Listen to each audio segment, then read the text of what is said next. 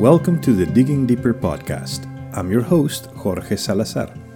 How many times have you heard people say, What matters is what you believe and that you believe in yourself? That's what matters, that everything will be alright, that the universe is going to line up with good things for you. Wow, I didn't know you were so important that the whole universe would align so that you would get that promotion instead of your coworker for whom the universe definitely did not align. What a bunch of deceptions to lull you to sleep. And people believe that, and they go on saying, You've got to believe in something. It doesn't matter what it is, whatever suits you, of course, because when your belief systems begins asking you something that doesn't suit you, it's much easier to believe in something else or make your own mixture of strange philosophies and ideas. The faith of the Colossians was a faith in Jesus Christ, especially that God raised him from the dead and that he offers to all believers, Jews and Gentiles alike, the same promise of life. That faith is not like a talisman that you can bring here or there, but it is a vibrant force that expresses itself in the way you live. Listen, faith is not something you can talk about over coffee or discuss with your friends. Faith is something you live out. It's more than merely understanding the power of God, it is living out God's truth.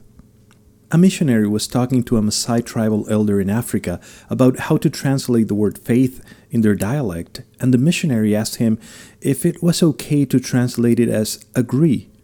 Listen to what the elder told him. A man who believes in Jesus is like the lion who goes for his prey. His nose, his eyes, his ears detect the prey. His legs give him the speed to catch it. All the power of his body is part of this terrible leap of death. And a single claw to the neck is the blow that kills. And as the animal falls, the lion wraps it in his arms and pulls it close and presses it against his body and makes it part of himself. That is the way the lion kills. That is the way man believes. This is faith we are not talking about credulity, but we are talking about appropriating Christ, appropriating the truth.